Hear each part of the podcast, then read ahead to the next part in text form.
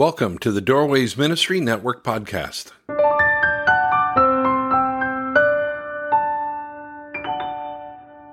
Thanks for joining me today on this special episode.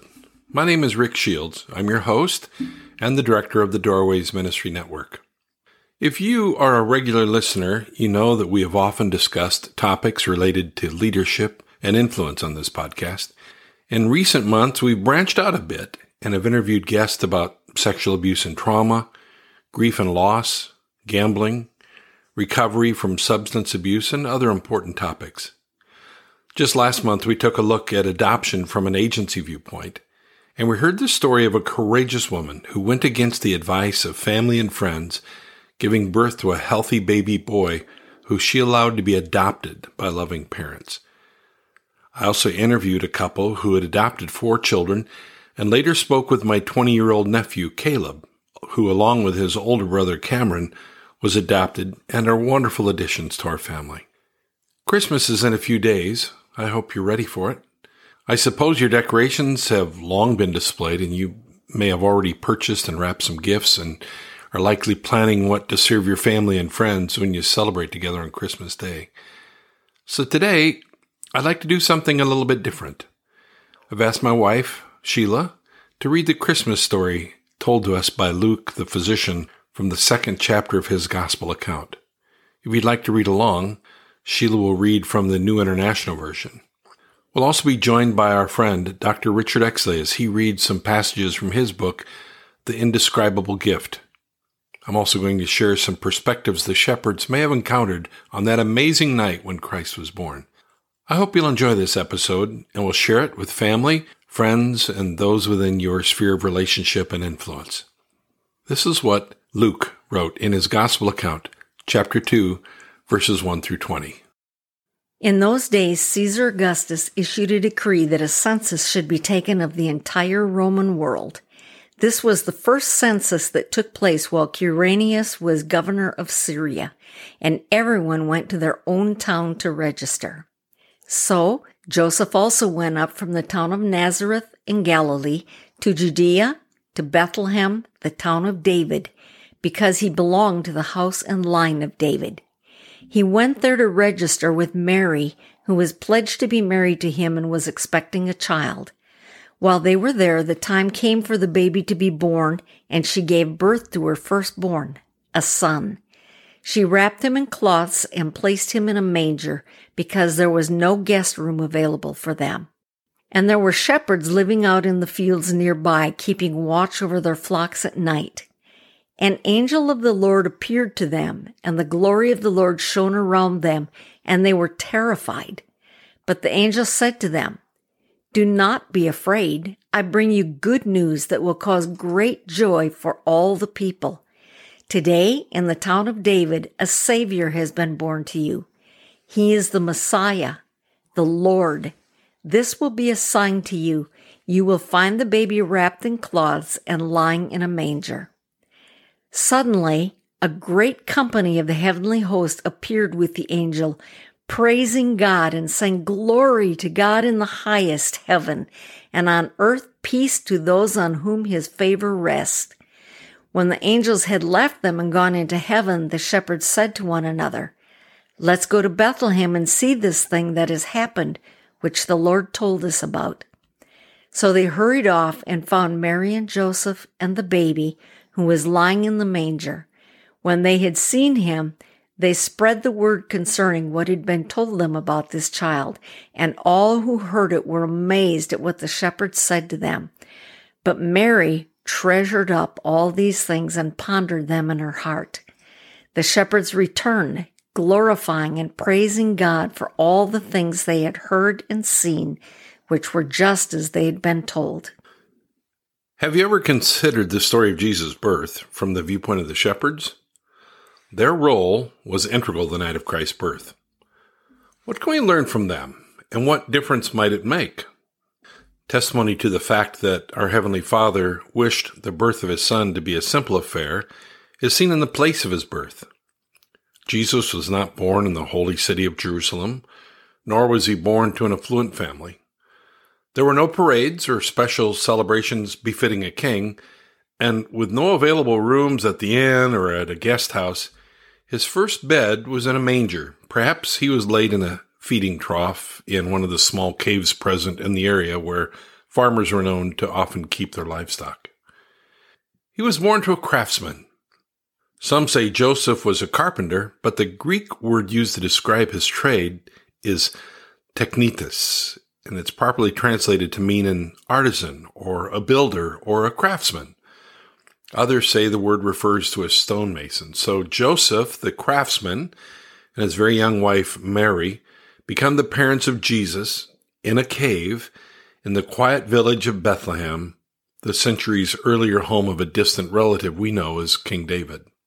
On that night, over 2,000 years ago, God saw fit that the news of this special birth would be relayed across the vastness of the universe by a single angel to a group of shepherds watching their flocks in the hills overlooking Bethlehem.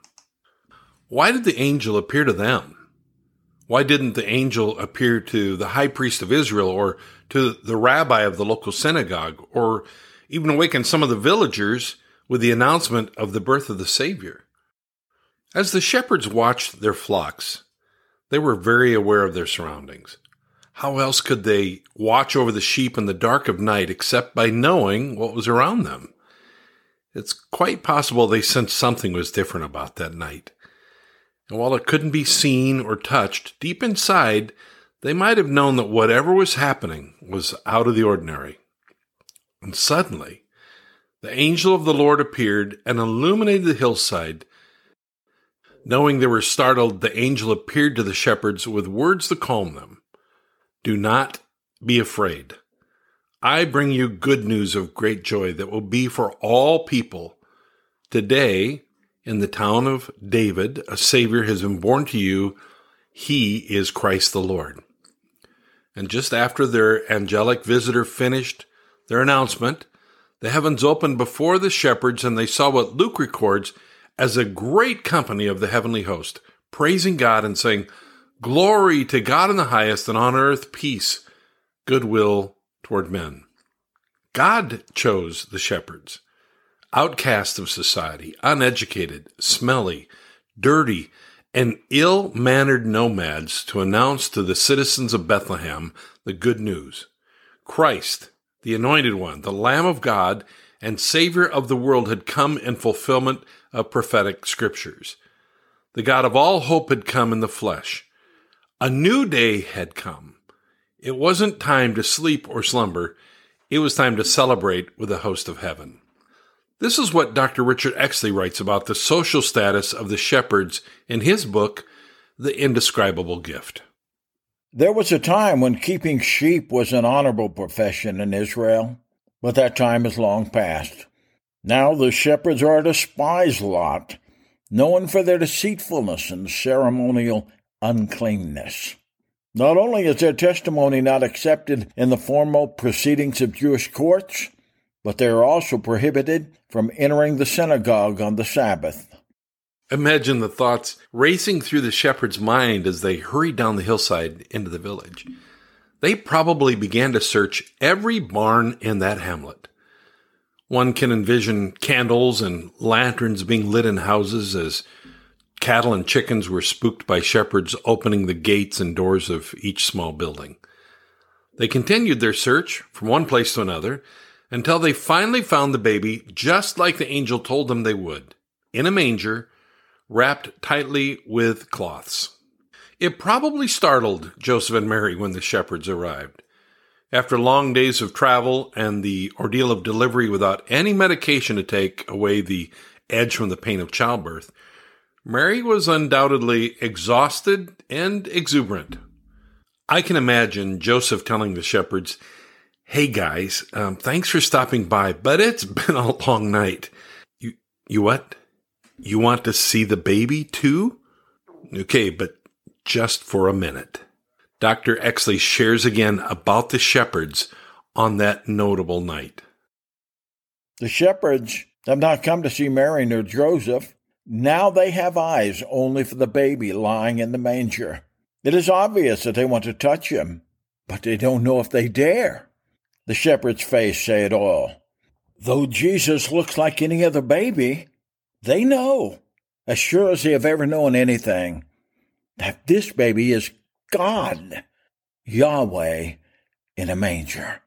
The shepherds stare transfixed for ever so long as they kneel in the dirty straw before the manger. Then they humbly bow their heads in worship. For a moment, Joseph is shocked. It goes against everything he's been taught from childhood. But Mary is unfazed. She doesn't seem at all surprised that they would kneel and worship him.